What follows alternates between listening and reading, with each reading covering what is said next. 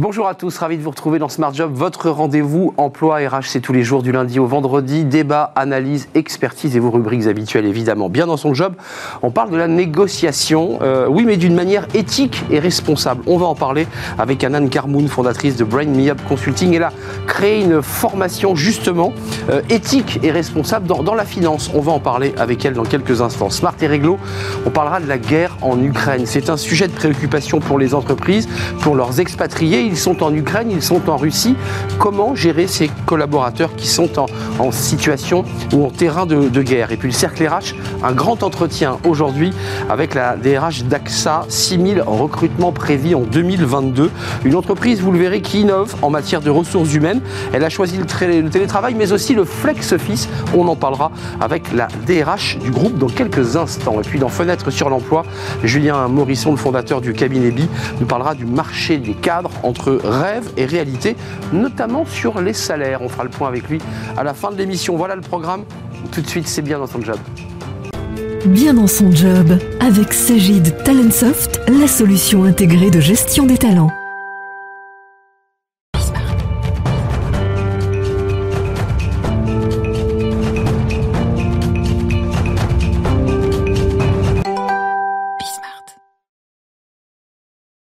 Bien dans son job, on parle d'un sujet aujourd'hui, alors évidemment qui fait écho à la situation internationale.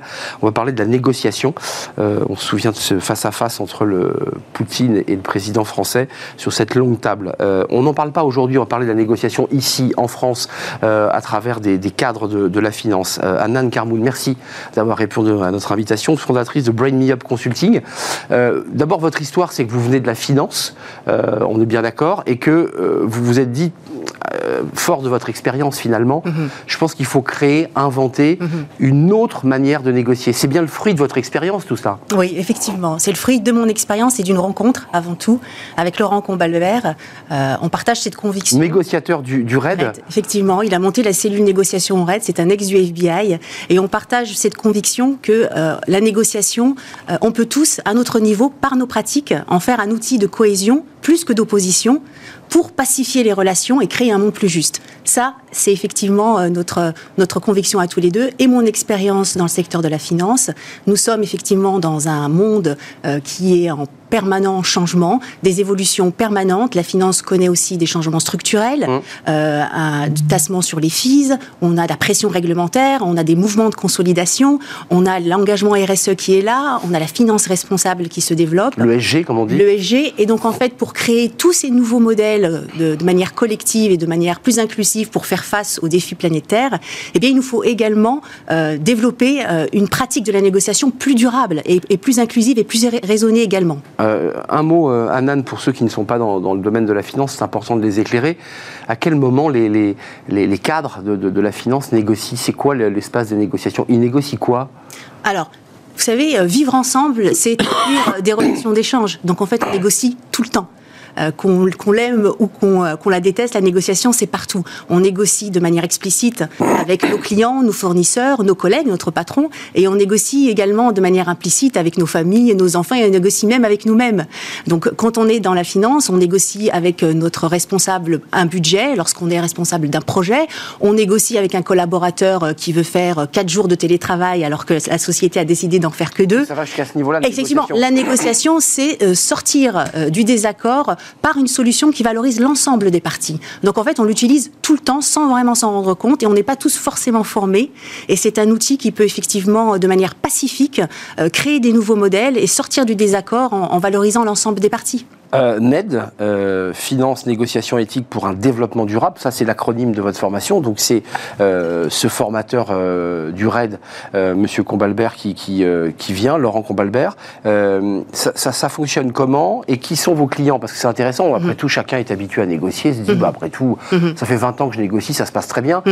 euh, comment ça se passe le déclic? Com- mmh. Comment vous allez les chercher? Ou est-ce que c'est eux qui disent, mmh. on est un peu arrivé au bout du chemin, on ne sait plus très bien comment faire, on a envie? Comment ça se passe la mmh. rencontre là?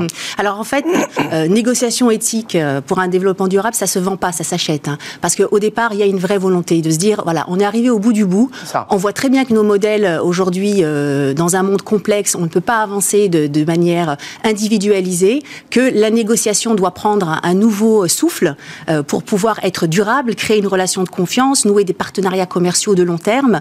Et tout, tout ceci est bien une question de performance, en fait, pour les entreprises. Donc, elles Donc, prennent conscience qu'il faut effectivement repenser, reformer, reformater même leur cadre. Tout à fait. En tout cas, apporter une, une compétence qui aujourd'hui est malheureusement très confondue avec la vente. Hein. La vente, c'est autre chose. La vente, c'est convaincre. En, en négociation, on ne convainc personne, on influence. Et c'est une habilité, c'est un talent bah, qui s'apprend, bien évidemment, avec des techniques, mais il y a un fossé culturel entre la vente et la négociation. Mmh. Et bien souvent, on, on pense qu'un bon vendeur est un bon négociateur. Mais, mais pas du tout. C'est vraiment des postures et surtout un comportement et une... une Une, une analyse aussi psychologique qui est quand même assez forte par rapport... Euh... C'est-à-dire analyse psychologique de celui qu'on a en face, on est d'accord. Tout, tout à fait. Parce... C'est l'enjeu. Exactement. Il faut savoir avec qui on négocie. En fait, la négociation, quand on en parle, on pense tout de suite à la partie technique et, et stratégique, mais en fait, euh, ce qui est important, c'est également le comportemental. Parce que avant d'aller à la conquête de l'autre, il faut d'abord aller à la conquête de soi. C'est d'abord travailler sur soi-même pour connaître son non négociable, son point de rupture personnel, son appétence au conflit. Net Finance, on travaille beaucoup sur cette notion de conflit, parce que effectivement en France l'appétence au conflit est très très faible, hein, a, ouais, parce ouais. que c'est historique et puis c'est étymologiquement le conflit vient du latin conflictus qui veut dire heurter. Mais si on met vous dites quoi vous les Français sont pas pour le, le conflit. Les Français ne sont, pas habitu- ne sont pas habitués, ne considèrent pas le conflit comme quelque chose qui va permettre aux parties de sortir par de la valeur ajoutée. Donc vous donne... assumez l'idée qu'il faut des frottements, il faut un Exactement. conflit, il faut un moment donné où on s'oppose. Le conflit dans le, dans le sens, dans l'expression d'un désaccord de manière positive, bien, bien sûr, évidemment. Il n'est pas question de se battre et voilà. de se rouler par terre. Je vous donne un exemple. Si on est euh, dix autour de la table et qu'on est tous d'accord sur la même idée, eh bien c'est bien dommage, on n'a qu'une seule idée. Par contre, si j'ai en face de moi des personnes qui ne sont pas d'accord avec mon idée, elles vont pouvoir m'enrichir et nous allons pouvoir créer un autre réel. Donc en fait, c'est bien souvent dans le désaccord qu'on commence à construire et que naît la créativité. Mmh. S'il ne se passe rien, ouais. euh, on, a, on a tous la même idée, on ressortira qu'avec une ouais, seule idée. Vous l'entendez comme conflit, comme un, comme un générateur d'idées, d'opposition d'idées qui peuvent nourrir finalement euh, une, une idée nouvelle. Et l'aspect important, c'est justement la négociation, on va permettre de le faire de manière pacifique grâce à l'assertivité qu'on développe énormément, parce que l'assertivité, c'est être capable de donner sa position de manière non agressive, mais d'accepter celle de l'autre. Mmh. Donc c'est aussi ça, négocier, c'est aussi apprendre l'assertivité, c'est apprendre également euh, l'empathie, euh, comprendre les émotions de l'autre sans en être soi-même, euh, j'allais dire, euh, euh, floué. Euh, et c'est en fait ces deux compétences clés qui vont permettre d'amener euh, à trouver des solutions dans le long terme euh, qui soient justes et durables. Euh, concrètement, ça dure combien de temps euh, ça prend combien de temps? Parce que tout ça, c'est quand même des, c'est, un travail assez ouais. long sur soi-même. Sur... Il y a des exercices pratiques, j'imagine, des, des mises en, en situation pratique. Tout à fait. Et puis ensuite, il y a un débriefing. Je, je, j'imagine que ça se passe comme ça. Euh, combien de temps ça dure pour celui qui s'engage dans cette remise en question profonde? C'est une formation qui est sur deux jours. Et effectivement, on balaye tous les aspects euh, techniques, stratégiques de, de, de la négociation euh, par, euh, effectivement, comprendre le rapport de force, établir les, les parties prenantes. Mais il y a une partie, effectivement, sketch de pratique qui est très ah importante. Oui, parce sûr. que vous le savez comme moi, quand on fait des simulations, le cerveau, euh, quand on est en, en, en réalité, il a l'impression de l'avoir déjà vécu. Donc, en fait, on peut être très bon en théorie, mais euh, autour non, de la table de négociation, il faut le vivre. Ça, ça déraille. Donc, il faut le vivre. Il y a énormément de pratiques. On travaille normalement sur le, le mandat, définir son mandat de, de négociateur. Quand on est dans une entreprise, très souvent, hein, on le voit bien dans des appels d'offres, ou alors quand on est euh, en négociation avec un client, on y va sans forcément avoir établi ouais. un vrai mandat avec ses, ses managers. L'agroalimentaire, la grande distrib négocie là, en ce moment avec ses, ses fournisseurs, ça va se terminer là. Tout... On, on, on sait que c'est la, la négociation la plus difficile, tous ceux qui négocient avec la grande distrib le savent. Tout à fait. Tout à fait. Ils n'ont pas envie de venir vous voir un peu les, les gens de la grande distribution, non? Parce que pour leur apprendre à être un, peut-être plus éthique, non, je vous vois sourire. Bah écoutez, ça leur fera bien nous, fou, non? Nous, en tout cas, on est, on, on est complètement euh, ouvert à les recevoir. La grande distribution, c'est quelque chose d'assez spécifique, mais en tout cas, moi, dans la finance, je vois qu'il y a des pratiques euh, de mais la grande... fait mal dans la... de, de, de négociateurs, acheteurs ouais. qui... Euh... Qu'est-ce qu'ils font mal dans la finance et, et, et que vous... vous Alors, ils ne font rien de mal, ils font de leur mieux.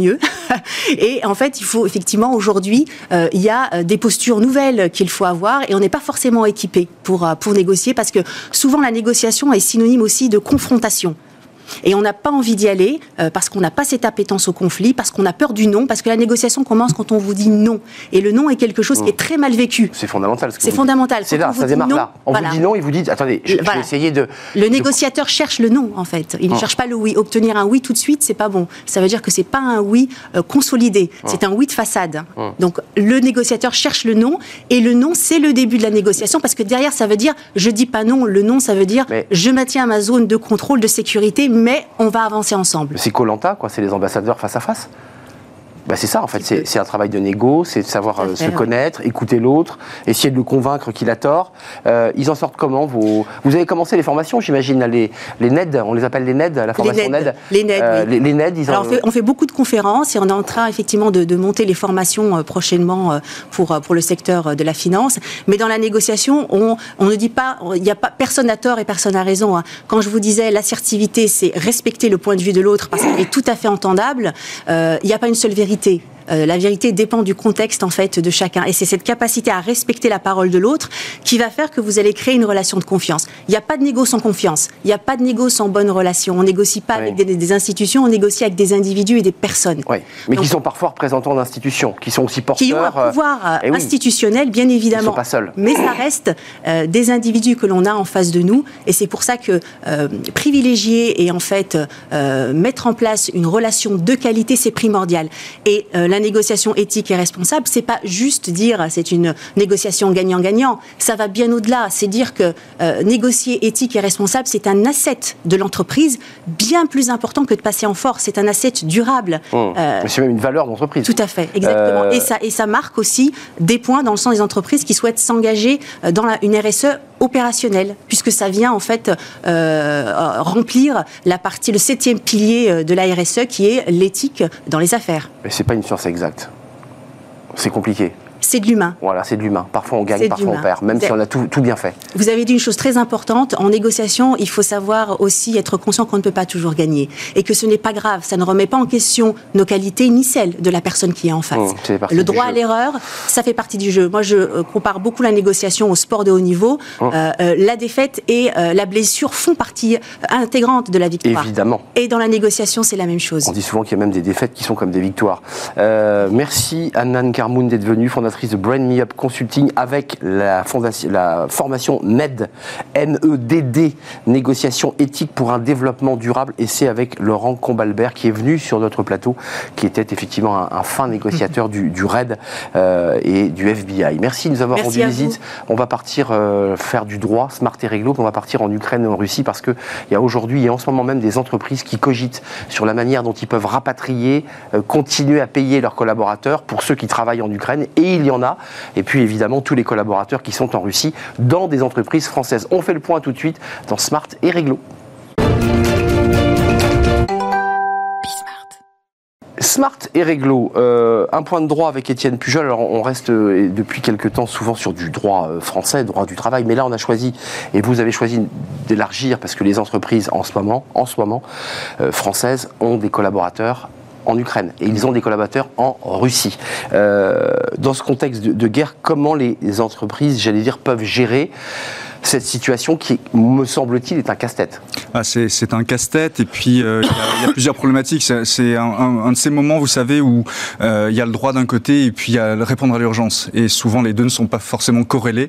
Euh, là, l'urgence, pour ceux qui sont en Ukraine, pour les Français qui sont en Ukraine, c'est de, d'en partir au plus vite, d'éviter les bombardements. On le voit et, à l'image, hein, il y en a beaucoup qui partent là. Exactement. Et euh, comment l'entreprise peut les accompagner euh, à cet effet? Sur place, localement, les cellules diplomatiques sont évidemment sur le pied de guerre, c'est le cas de le dire, euh, pour les accompagner euh, par voie terrestre euh, le plus vite possible, mais l'entreprise a aussi un rôle euh, pour, pour les accompagner, et, et souvent sont des choses qui sont euh, appréhendables aussi par, par le droit, et c'est ça qui est important, je pense. Euh, les statuts, pour qu'on y voit clair, parce qu'il y a plusieurs oui. statuts, quand on, c'est, ça, ça vous est sûrement arrivé, euh, on vous propose un poste à l'étranger, on vous dit voilà, tu seras dans tel ou tel statut. C'est quoi les trois statuts euh, possibles? Alors, les, les, les trois statuts, celui qui était le, le plus couru euh, jusqu'au milieu des années quatre-vingt-dix, début des années deux mille, c'était statut, le statut d'expatrié. C'est-à-dire qu'on va... Avantageux, disait-on. Et assez avantageux, avec des packages extrêmement intéressants, notamment dans des pays dits en voie de développement, euh, où ben voilà, on prend en charge à la fois euh, l'hébergement, on prend en charge les frais de scolarité des enfants,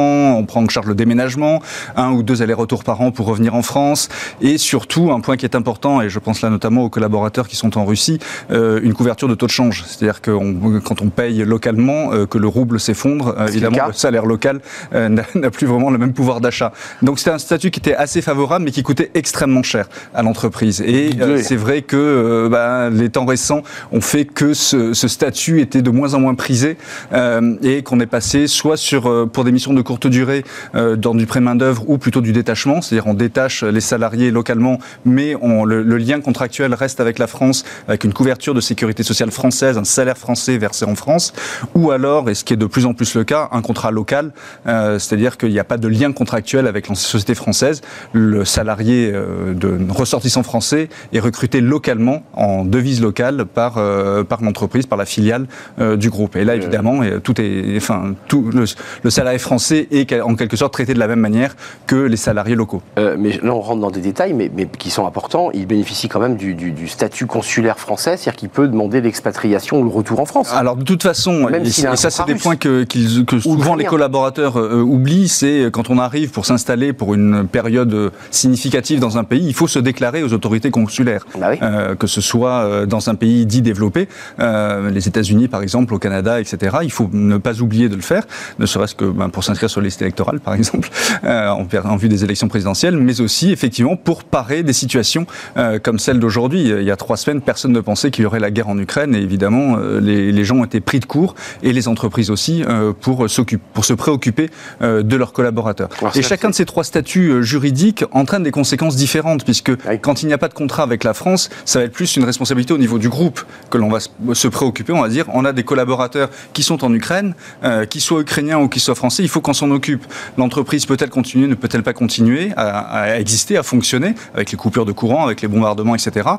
Ou est-ce que ben, tout peut être fait en télétravail, et auquel cas ben, on va exfiltrer euh, nos collaborateurs, qu'ils soient français ou euh, ressortissants locaux, oui, bien sûr. Et, euh, et on va essayer de les faire, de les accompagner pour euh, qui en Pologne, qui n'importe où en Europe.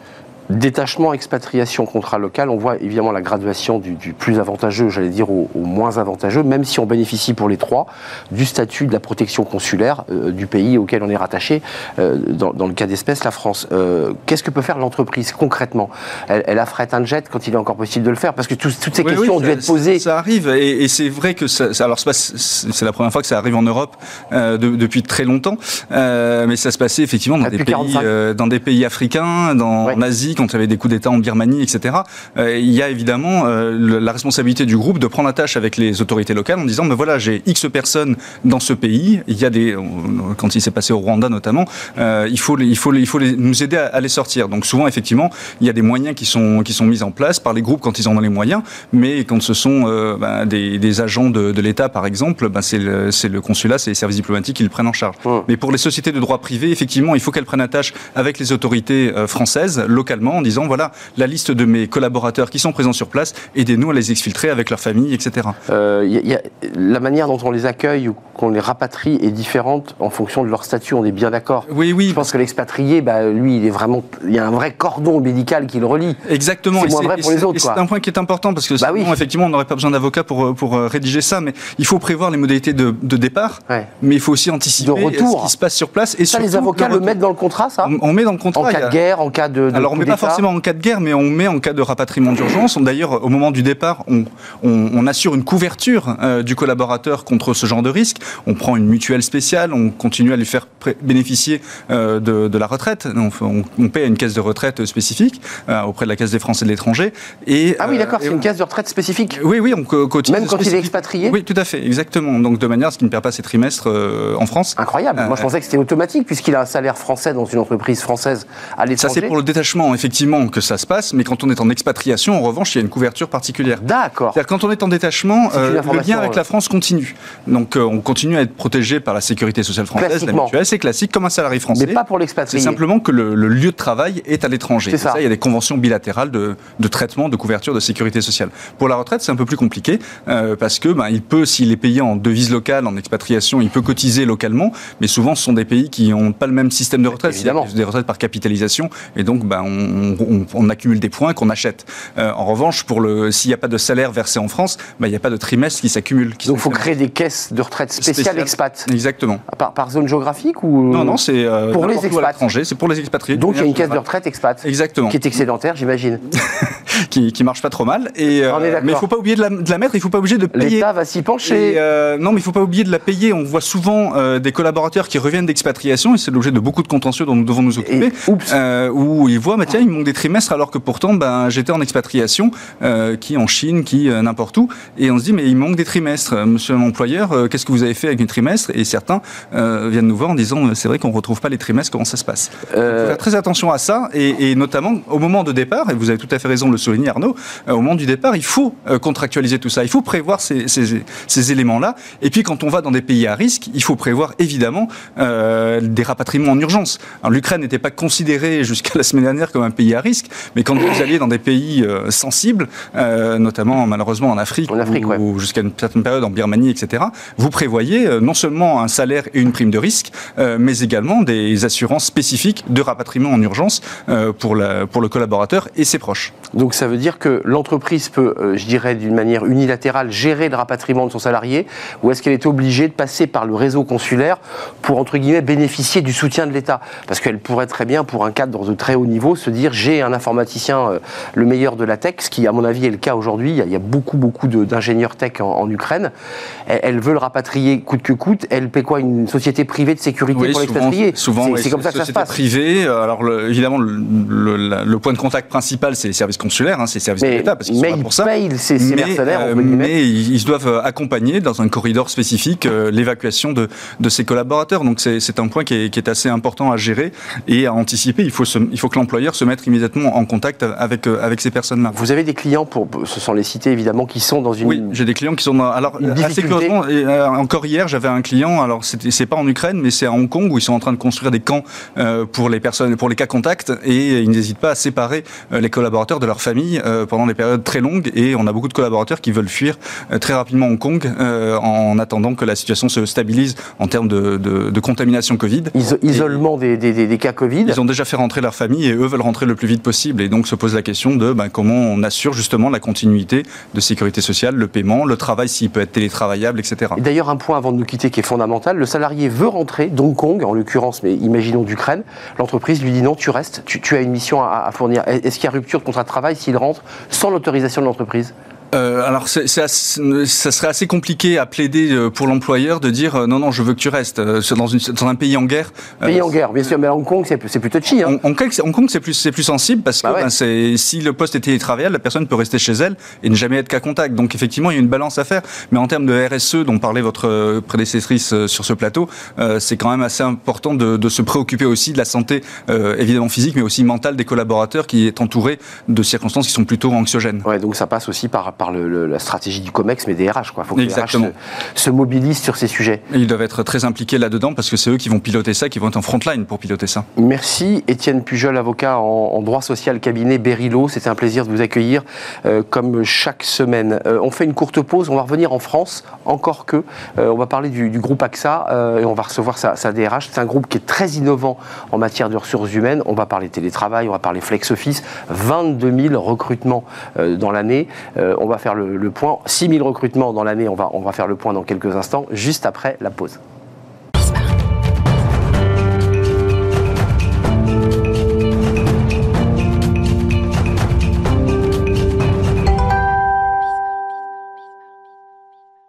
Le Le cercle R H, un grand entretien aujourd'hui avec la D R H d'A X A France, Amélie Vatelet. Bonjour Amélie. Bonjour. C'est un vrai plaisir de vous, de vous accueillir. On va parler alors de, de vos recrutements, parce qu'il y a beaucoup de recrutements prévus en deux mille vingt-deux, c'est six mille. D'abord, un petit mot sur vous, parce qu'à chaque fois qu'une D R H, qu'un D R H vient sur notre plateau, on a évidemment envie de savoir un peu le, son parcours, son histoire. Moi, j'ai lu que vous étiez, je dirais, un, pas un bébé, mais un produit A X A, parce que vous êtes arrivé en deux mille six dans l'entreprise et que vous avez pris ces fonctions de, de D R H, qui est un, un poste évidemment important, en septembre, premier septembre deux mille un. Euh, après avoir fait cette carrière et arriver à cette... Euh, c'était un objectif pour vous d'arriver à ce poste? Parce que j'ai vu que euh, la personne que vous avez remplacée, elle est devenue directrice générale. Euh, c'est une porte d'entrée aussi vers d'autres d'autres postes. Ça vous a fait quoi d'avoir été nommé D R H d'A X A euh, en septembre deux mille vingt et un?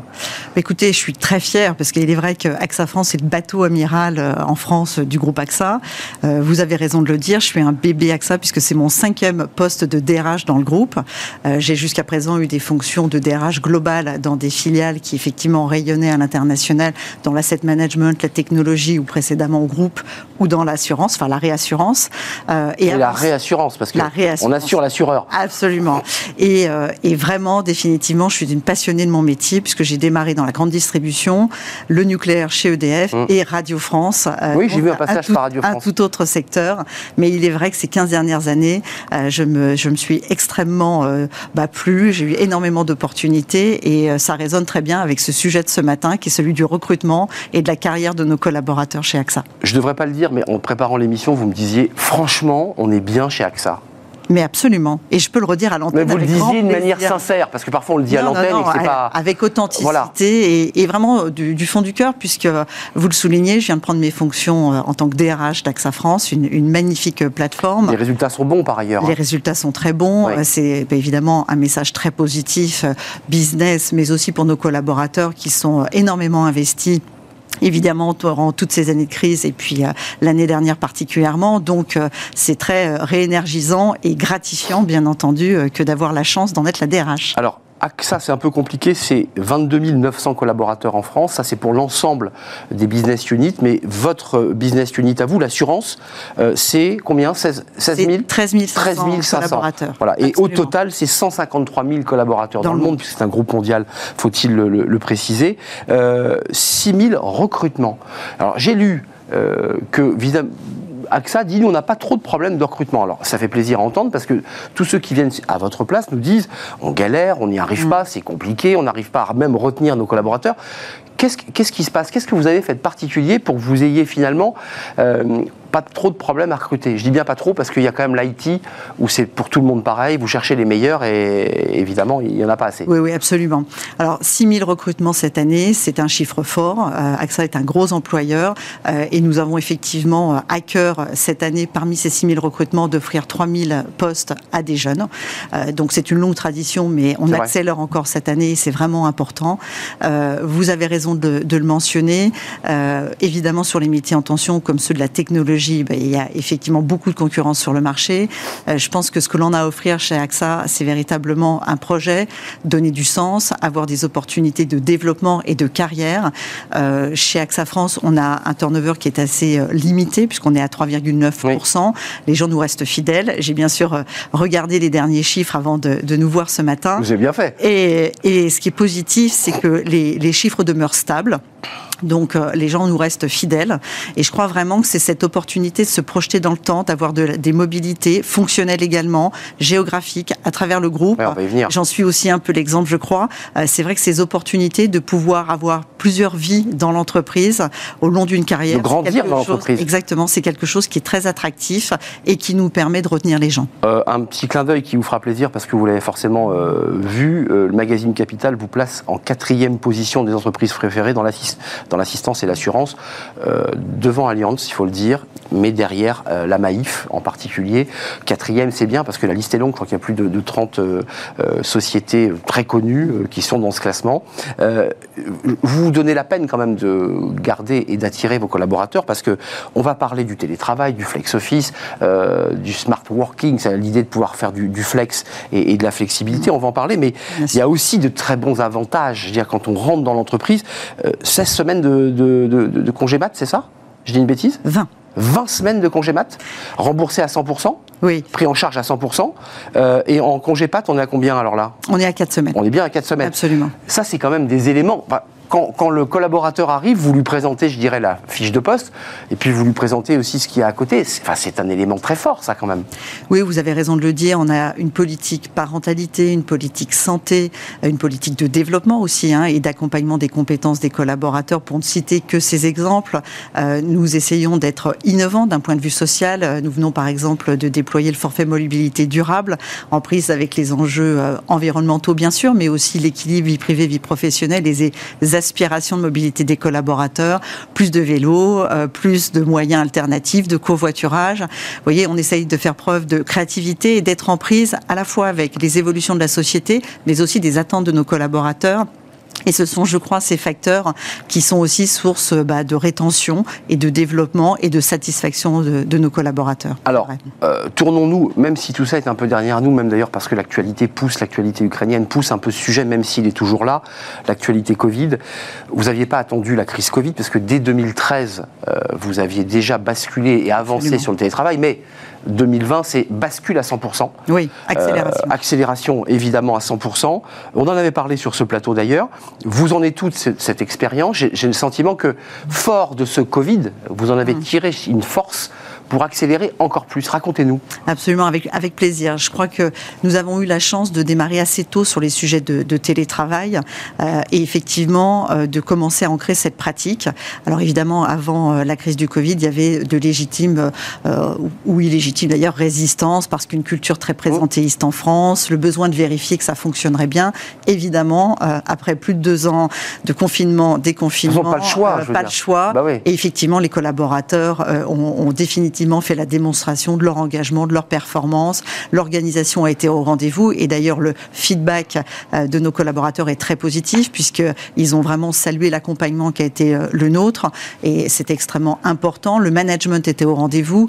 Lors de la dernière enquête interne, les collaborateurs disaient voilà, quatre-vingt-un pour cent de, des managers sont là, au rendez-vous, sur le terrain, dans une situation qui évidemment était parfaitement atypique.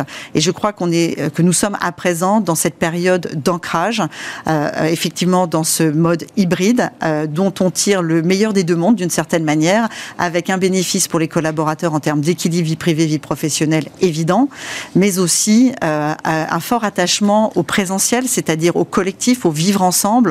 Trois là, jours, deux jours Trois jours, deux jours, deux jours, trois jours en, en fonction des dispositifs, mais surtout ce qui est important, euh, c'est vraiment ce que les collaborateurs nous disent, et ils nous disent, c'est pourtant pour nous très important de, de venir au bureau, parce que c'est C'est ici que l'informel euh, bah, se crée, que la culture d'entreprise vit, que le collectif, ouais, là évidemment, aussi, euh, est, est présent.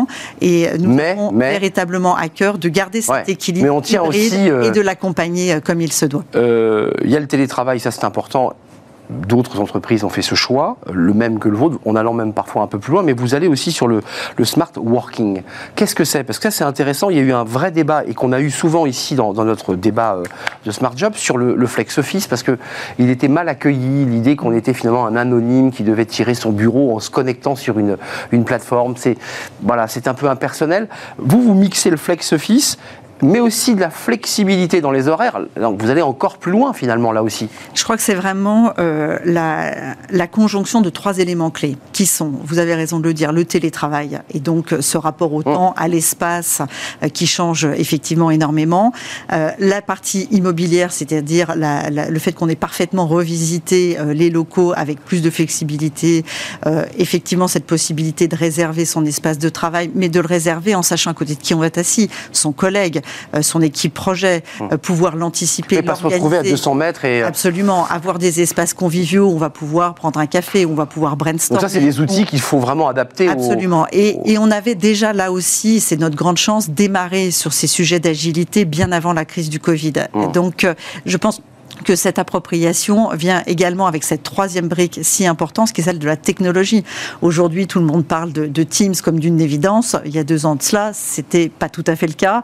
Et là, on voit bien que les pratiques ont considérablement évolué, avec des outils aussi digitaux euh, qui nous ont considérablement facilité la vie et qui réinventent l'expérience du collaborateur. On parle beaucoup d'expérience du collaborateur parce qu'il est au centre de cette évolution, pour son bénéfice, mais aussi une nécessaire adaptation de nos modes de travail individuelle et collective. Non, pour être concret, parce que j'aimerais qu'on parle de la semaine des quatre jours, mais pour être concret, pour ceux qui nous regardent, votre expérience de, de D R H, c'est quoi? C'est de dire aux collaborateurs, l'entreprise est ouverte de huit heures à vingt-deux heures, euh, tu as un badge, tu fais ce que tu veux pendant ce moment, mais tu peux aussi, si tu le souhaites, aller travailler sur un lieu dédié, sur un coworking. Tu peux aussi nous parler de Lisbonne. Comment ça marche concrètement? Alors concrètement, on, on reste quand même attaché parce que les non, mais allons jusqu'au bout. Sont importants. Ouais. Donc euh, euh, oui, de la flexibilité, mais organisée. Ce qui est très important, euh, bien entendu, c'est la coordination et ce qu'on appelle les accords d'équipe. Bah oui. Donc euh, le manager et ses équipes puissent vraiment se mettre d'accord sur les modalités, euh, avoir la possibilité de travailler partout en France, depuis une résidence secondaire. Partout depuis, en France, hein. Partout en France. Ouais. Bah, dans le cadre de nos activités chez AXA France, évidemment, en particulier. Dans un groupe global, on peut travailler, bien entendu, de partout dans le monde, et c'est le, le fruit de mes expériences précédentes dans un groupe global. Mais vraiment, je pense que ce qui est important, c'est l'accompagnement et aussi la clarté du, de, du besoin de dialogue et d'organisation qui accompagne le bon fonctionnement de ce dispositif. Donc ça, c'est très concret. Euh, je pense que là aussi, les conditions de travail doivent être au rendez-vous, c'est-à-dire le bon équipement des collaborateurs à leur domicile. Essentiel. Ça s'emplit du haut, mais c'est fondamental, donc ça ne l'est pas. Euh, un écran, des chaises ergonomiques, autant de choses que nous avons mis en place, évidemment, durant la crise de manière accélérée, mais de manière tout à fait pérennisée, puisque ça concourt, bien entendu, euh, au bien-être, mais aussi à la performance et, et à l'équilibre de chacun. Euh, la semaine des quatre jours, d'un, d'un mot ou de plusieurs, parce qu'il y a, il y a, il y a des pays, l'Espagne, qui commencent à expérimenter dans certaines régions mmh. la semaine des quatre jours, il y a des entreprises en France qui s'y mettent.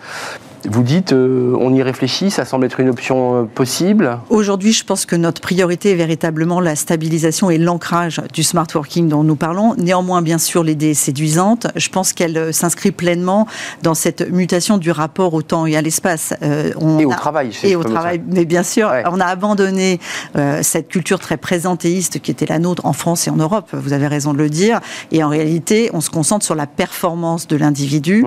Euh, et c'est bien ça, d'une certaine manière, que met en exergue la semaine de quatre jours. Maintenant, je pense qu'il faut être aussi très vigilant.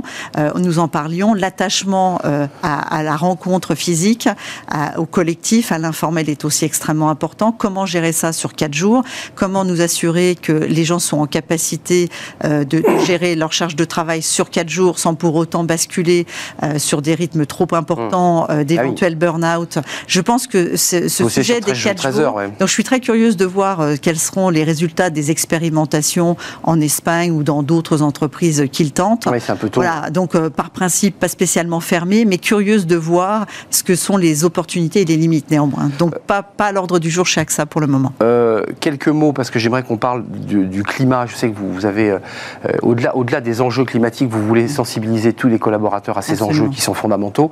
Et puis le débat de la cybersécurité, euh, parce qu'il va falloir, et vous êtes déjà dans cette réflexion, des recrutements adaptés pour répondre à ces, à ces enjeux qui sont colossaux pour les entreprises Absolument. et d'ailleurs aussi pour les, les particuliers. Euh, quelques mots sur le mécénat de compétences, ça aussi c'est des éléments importants. Euh, là cette fois-ci ce ne sont pas des avantages, je dirais, qui permettent aux salariés de se dire je suis vraiment bien chez AXA, mais c'est de lui donner la possibilité de devenir au-delà d'un collaborateur, d'être un citoyen, parce que c'est tout, c'est tout l'enjeu. Il y a plein de choses qui se passent chez vous, racontez-nous aussi, parce qu'il y a des heures qui sont, qui sont accordées à ce mécénat de compétences, il y a, il y a l'idée qu'on, que vous vous investissez sur des, des bases d'échange, de solidarité. Comment ça marche ? Absolument. Et, et ce qui est vraiment important, c'est le sens. Et je crois qu'on parlait de recrutement et de capacité à attirer les talents. Aujourd'hui, il y a deux sujets qui reviennent de manière récurrente dans tous nos entretiens. La flexibilité, d'une part, nous venons d'en parler, Smart et le work. sens, d'autre part. Smart working. Le sens, euh, ma contribution dans le cadre de mes fonctions, mais aussi de, dans le cadre de la mission de mon entreprise. Et c'est vraiment euh, le, le, le pacte, je dirais, de, de, et l'histoire, l'A D N du groupe AXA avec Claude Bébéar, mm. euh, qui, dès le départ, a fondé AXA à tout cœur, pour, pour en parler vraiment dès le départ, qui est vraiment quelque chose de très précieux et de très cher au cœur des collaborateurs et qui marque vraiment notre A D N. Notre présence dans la, dans la société, auprès d'O N G, auprès d'associations, et pas simplement par le don financier, mmh, euh, par la et, présence. mais par la présence concrète et engagée bénévole de nos collaborateurs. Dans le cadre de notre parcours d'intégration, on a d'ailleurs développé depuis maintenant quelques mois l'Académie du cœur, euh, une formation int- qui fait partie intégrante du programme d'onboarding. Et c'est absolument fabuleux de voir à quel point les gens ont de l'appétit, de l'envie pour justement s'engager dans la société. Les six mille qui vont passer. Alors, tous les... Ah ben absolument, ça sera proposé euh, aux six mille de... qui seront recrutés cette année. Ça l'a été pour les dernières promotions. Euh, c'est quelque chose qui résonne énormément. Concrètement, c'est quoi ? Concrètement, c'est, euh, bah, c'est la présentation du programme AXA à tout cœur, des opportunités dès le départ de pouvoir contribuer, s'engager, voir en quoi en fait le parallèle en termes de leadership, en termes de collaborateurs fait écho, puisque c'est une communauté de travail, c'est une communauté d'intérêt humain, d'interaction, d'empathie, de capacité à collaborer mmh. euh, de manière ouverte et constructive. Tous AXA et tous engagés vers le même projet. Absolument. Juste un mot quand même, c'est... Amélie Vatelet, c'est, c'est intéressant. Le rapport, ce que vous nous décrivez de votre entreprise et le bien-être dans lequel sont les collaborateurs, et je ne l'invente pas puisque ce sont des études qui sont publiques et que vous pouvez aller voir. Donc je, euh, en même temps, le regard parfois très négatif des citoyens sur les assureurs. C'est, non, c'est très intéressant ça, c'est-à-dire le, le, le bien-être et, et ce que vous apportez aux collaborateurs et en même temps le regard que nous on peut avoir de l'extérieur sur l'assurance. Mmh. Euh, c'est ça aussi l'objectif, c'est de dire que tous les salariés sont des ambassadeurs de l'assurance et d'AXA et sont donc des ambassadeurs pour dire l'assurance c'est bien. Alors qu'une partie de la population, souvent, est un peu grincheuse quand on parle d'assurance. Ça ne vous aura pas échappé. Et, euh, malheureusement, j'en souris, mais avec tristesse, parce que je pense qu'effectivement, cette industrie ne bénéficie pas de l'image de marque qu'elle devrait avoir. Bah oui, c'est pas ce que vous nous décrivez. Le rôle de, de, de cette industrie dans la société euh, est critique, et est véritablement au cœur de la vie des hommes et des femmes, de leur, de leur business, de leur moment personnel privilégié. Et je crois vraiment que euh, nous avons à cœur de représenter positionner l'image d'AXA et de l'assurance de manière plus large. Ben oui. Je crois aussi que c'est d'une certaine manière ce que nous renvoient les jeunes, euh, avec par exemple le label Happy Training que nous avons là aussi eu plusieurs années. C'est des ambassadeurs, les, c'est les des gens, gens qui... Exactement, les collaborateurs sont des ambassadeurs. Et euh, vous transformez votre image aussi à travers ça. Témoignent ben oui. de leur bien-être, témoignent de leur fierté. de leur fierté de travailler ouais. pour un assureur engagé, de contribuer à la vie, euh, encore une fois, des professionnels et la vie personnelle euh, des citoyens. Et je crois qu'à cet égard, euh, on, on est sur la bonne voie, mais qu'on doit continuer euh, de pousser et de faire bouger les lignes. Non, mais je voulais vous entendre aussi, parce qu'il y a le bien-être, il y a l'accueil des collaborateurs, il y a le fait qu'ils puissent s'engager sur des, des projets, qu'ils puissent avoir des congés maternité, puis c'est aussi des gens qui, dans les dîners en ville et dans leur vie sociale, sont les ambassadeurs de votre entreprise et peuvent porter haut vos couleurs en expliquant à celui qui, qui évidemment critique les assureurs, mmh. euh, la façon dont, dont lui est, est accueilli, traité, encadré et comment il porte.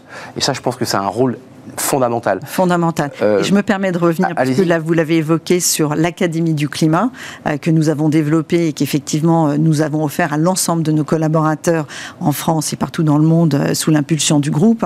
C'est un, une formidable opportunité de former les gens, de leur permettre de comprendre euh, bah, l'environnement dans lequel nous sommes, les enjeux critiques qui sont les nôtres. Et là, encore une fois, à la fois dans nos vies à tous en tant que citoyens, mais aussi dans notre rôle d'assureur et, et dans le cadre de la création, de l'adaptation des produits pour répondre aux besoins de nos clients. Euh, le, le climat et la cybersécurité, il y a la formation que vous évoquez à travers cette académie, donc c'est un éveil pédagogique, c'est une, un supplément d'âme que vous proposez et offrez aux collaborateurs pour qu'ils comprennent le monde dans lequel ils vivent.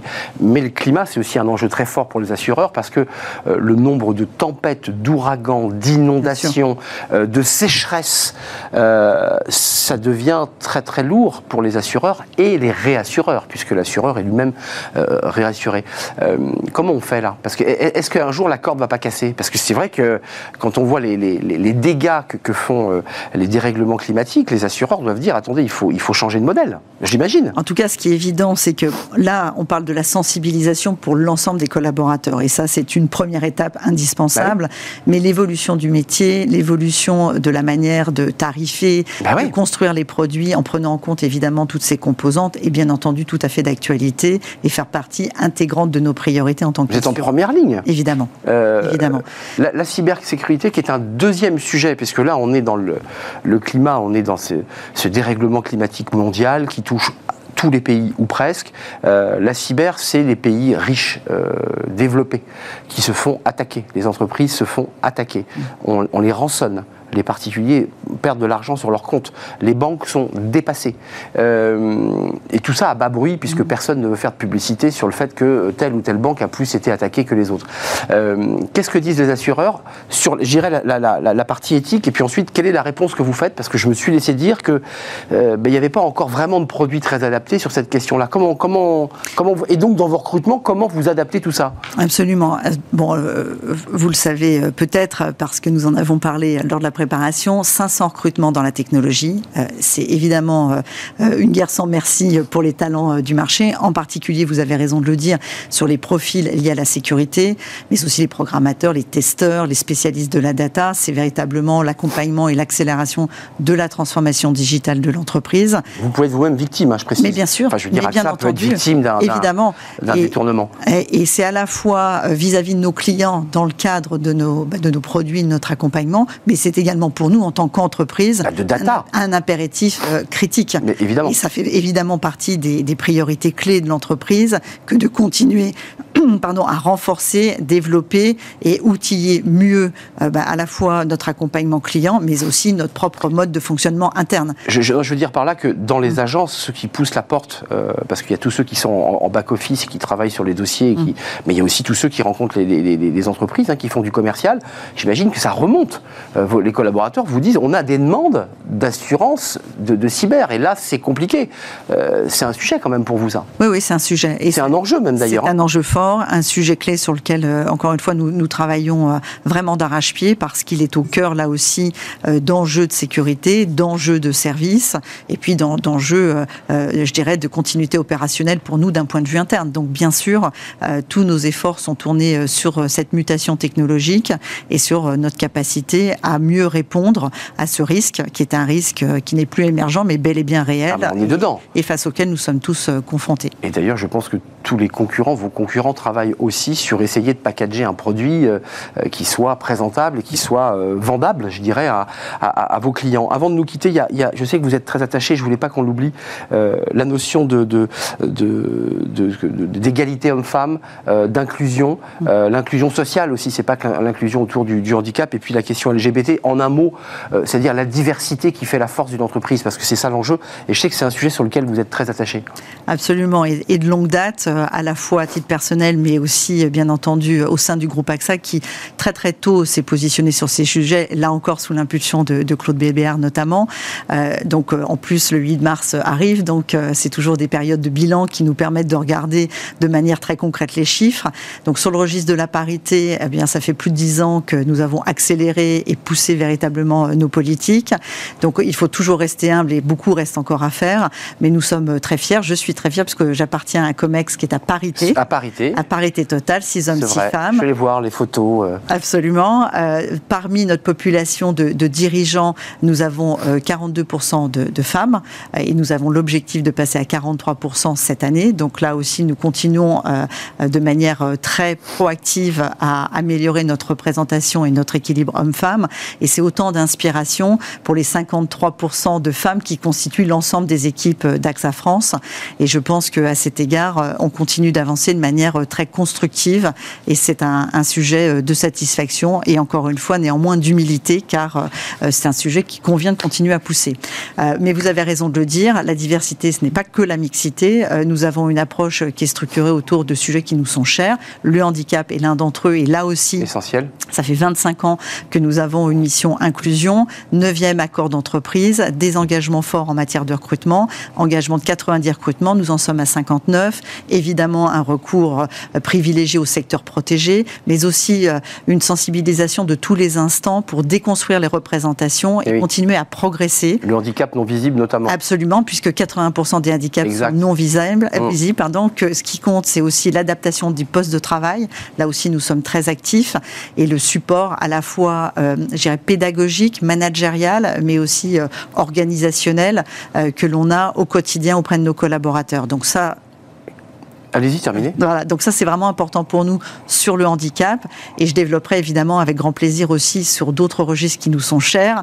Vous l'avez noté, L G B T, euh, nous sommes aussi très sensibles au sujet de diversité culturelle, la diversité des diplômes, la diversité. Donc du recrutement. Exactement, et ça c'est aussi quelque chose auquel nous travaillons parce que c'est la, le reflet de la société française et nous voulons être au rendez-vous et continuer à faire bouger les lignes en la matière. Dernier sujet, là aussi important, surtout dans une grande entreprise comme la nôtre, les aspects multigénérationnels, mmh. euh, car il ne faut pas les oublier. Les seniors et les jeunes. Exactement. On travaille la main dans la main. Merci Amélie Vatelet.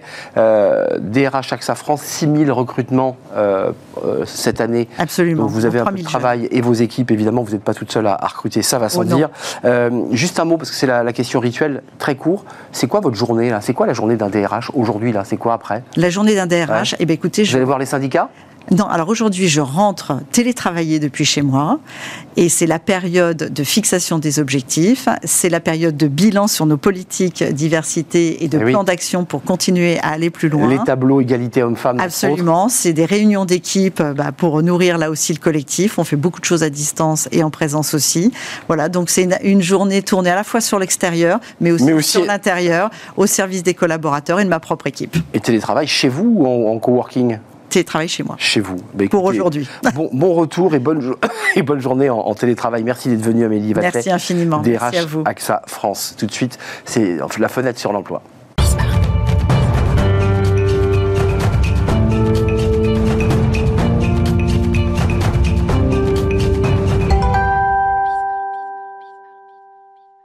Fenêtre sur l'emploi et on accueille Julien Morisson. Bonjour Julien. Bonjour. Euh, fondateur du cabinet Bees, agent de, des cadres. Exactement. C'est, c'est le concept et cofondateur du cabinet chasseur de jobs. Alors il n'y a pas de fusil hein, là. C'est un, non, c'est, non. On est d'accord. On c'est, c'est pas une bonne idée. C'est extrêmement pacifiste. Euh, et on va parler aujourd'hui avec vous du marché des cadres. Alors là c'est très intéressant parce qu'on l'a assez régulièrement sur les, les classements hum. entre rêve et réalité. On, Exactement. Est-ce qu'on leur vendrait du, du, du, du rêve? Parce que le nombre de recrutements va exploser, il faut le dire. Exactement. Alors on va commencer sur quelque chose de très positif. C'est-à-dire, en gros, ah. les prévisions. Alors, c'est vrai que le contexte un peu actuel est compliqué, mais les prévisions, en tout cas, d'embauche, on est, si on parle de deux cent quatre-vingt-neuf mille, si je suis très précis, de prévisions d'embauche de cadres, versus une année précédente à deux cent quarante et un mille. Oui. Donc, on est quand même sur une augmentation de vingt à vingt-cinq pour cent. Donc, c'est très positif avec une croissance importante. Donc, ça, c'est la touche, on va dire, la positive touch du, du matin. Après, c'est vrai que les choses sont un peu plus nuancées lorsqu'on est amené à, à se poser la question de la, la théorie versus la réalité, parce qu'on a, et vous l'entendez beaucoup par des D R H, des pénuries. Oui, c'est vrai. Sur de l'U X, sur du développement, sur des postes de Java. Oui, beaucoup de postes. Ça, c'est la tech, hein, de la grande famille. La tech, des besoins immenses en termes de digitalisation euh, de beaucoup de secteurs d'activité, que ce soit le retail, les espaces physiques, même l'hôtellerie. Et puis, vous avez aussi eh bien, cette version un peu différente, c'est-à-dire une inadéquation entre les besoins et les volontés d'une nouvelle génération ou d'une manière générale des candidats et l'entreprise, notamment quand on parle de salaire. Alors, attendez, euh, pour ceux-là là, que vous avez cités, ceux de la tech, pour, pour le faire ouais. simple, eux, c'est quoi? C'est les rois du pétrole ou, ou est-ce que je, je, je, je Actuel... rêve? Non, un peu quand même. Actuellement, oui. Enfin, moi, les gens, j'étais hier avec une manager qui était en digital dans une grande banque et qui m'expliquait qu'ils vont faire mettre le paquet pour essayer d'attirer les meilleurs. Ils ont un vrai besoin de travailler leur marque employeur pour les attirer parce que le groupe est vu encore comme un peu un mammouth, un truc un peu lourd et ces jeunes-là brillants veulent aller dans les startups ou des entreprises P M E très digitales, très innovantes. Oh. Donc eux, oui, ils ont le choix. Il n'y a pas de problème pour eux. Euh, l'un des problèmes majeurs, c'est les salaires dont on dit qu'ils s'envolent, mais en fait, il y a des réalités un peu, un peu distordues. C'est un peu comme les étudiants ouais. dont les profs leur disent « Avec cette école, tu sors, tu seras à soixante mille. » Exactement. Et, et, et en fait, il y a des gros lendemains qui déchirent. Et, et alors là, j'ai arrêté des chiffres, elle laisse quand même un peu pantois. C'est-à-dire que je citais, alors pas trop de chiffres, mais un peu quand même, pour donner des ordres d'idées. Euh, quand on parle des, des, des... Donc là, je vais m'adresser vraiment aux gens qui sortent d'une grande école de commerce, d'une grande école d'ingénieurs. Si on est à peu près à euros constant, on était à peu près à trente-deux mille euros en deux mille, et là on est à peu près à trente-quatre mille euros. Ça veut dire que les salaires des ingénieurs et des grandes écoles ont pris à peu près sept pour cent, ce qui est quand même en vingt ans. Dans le même temps, l'inflation, lui, l'a pris vingt-sept pour cent. Et si je vous parle juste des prix de l'immobilier, ça a pris entre deux et trois cents pour cent.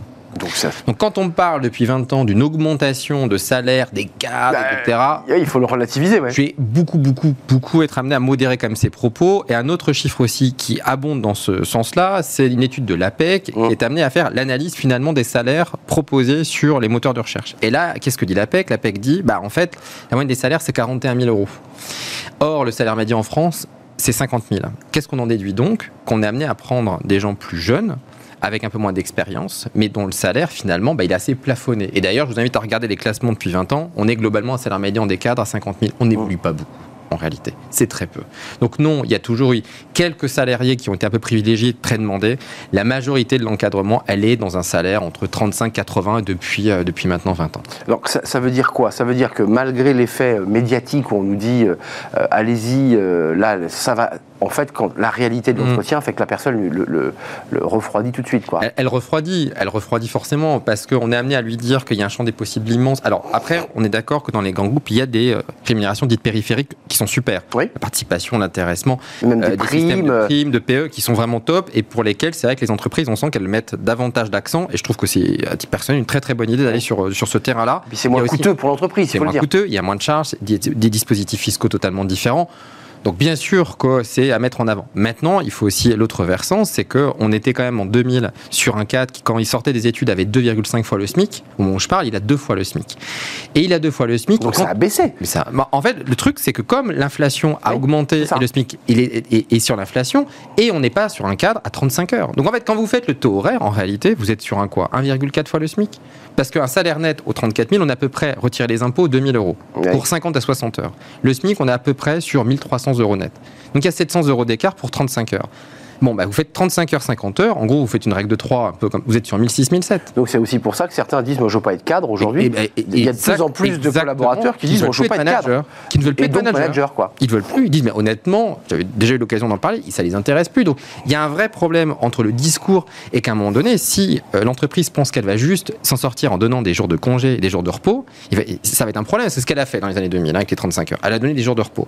Sauf que là, vous arrivez des gens qui disent, ok, moi, je paye pas Euh, demain mon loyer et je ne peux pas avec payer mon, mon repos. Avec des repos, ça va pas marcher, ça va très longtemps. Donc oui, il y a euh, clairement une dichotomie entre le discours et la réalité. Il euh, y a donc les conséquences de ce décalage, c'est quoi? Les conséquences, elles sont immenses en fait, bah parce ouais. qu'on a quand même euh, une entreprise sur quatre, donc un patron sur quatre qui dit soit je ne recruterai pas parce que ça ne colle pas. Donc il jette l'éponge, il dit stop quoi. Qui dit ça n'a aucun sens.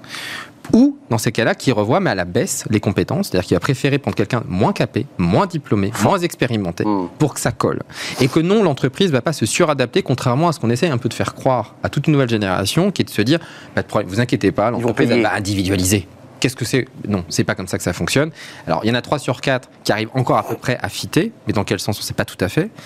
Mais il y en a une sur quatre qui jette l'éponge. Et ça, c'est, je trouve, très inquiétant quand même. Sur trois cent mille embauches, s'il y en a un sur quatre qui jette l'éponge, je vous laisse faire le calcul, c'est quand même assez considérable. Alors en fait, ils jettent l'éponge, non pas parce qu'ils ne veulent pas recruter, mais non. parce qu'ils se heurtent à un mur ou un décalage Tout dans la négo, et au bout de trois candidats, ils arrêtent. Exactement. Le, le, les attentes versus la réalité sont trop importantes pour pouvoir y faire, y faire face, ou en tout cas, elles vont dégrader en termes d'expérience, en disant, je préfère miser sur quelqu'un d'un peu plus jeune ou moins expérimenté, ou peut-être à distance ou à l'étranger, pour que ça puisse rentrer dans mes grilles. En conclusion, qu'est-ce que ça provoque tout ça finalement? Des difficultés, donc on l'a dit, des pénuries, et oui. quoi, des trous dans les, dans les tranches, ça provoque, les en fait, extrêmes. Plein de choses. Ça provoque euh, la nécessité aussi de se poser finalement la question du décalage entre l'éducation, c'est-à-dire les métiers vers lesquels on forme, dont on parle peu là actuellement dans les programmes électoraux, versus les besoins de l'entreprise.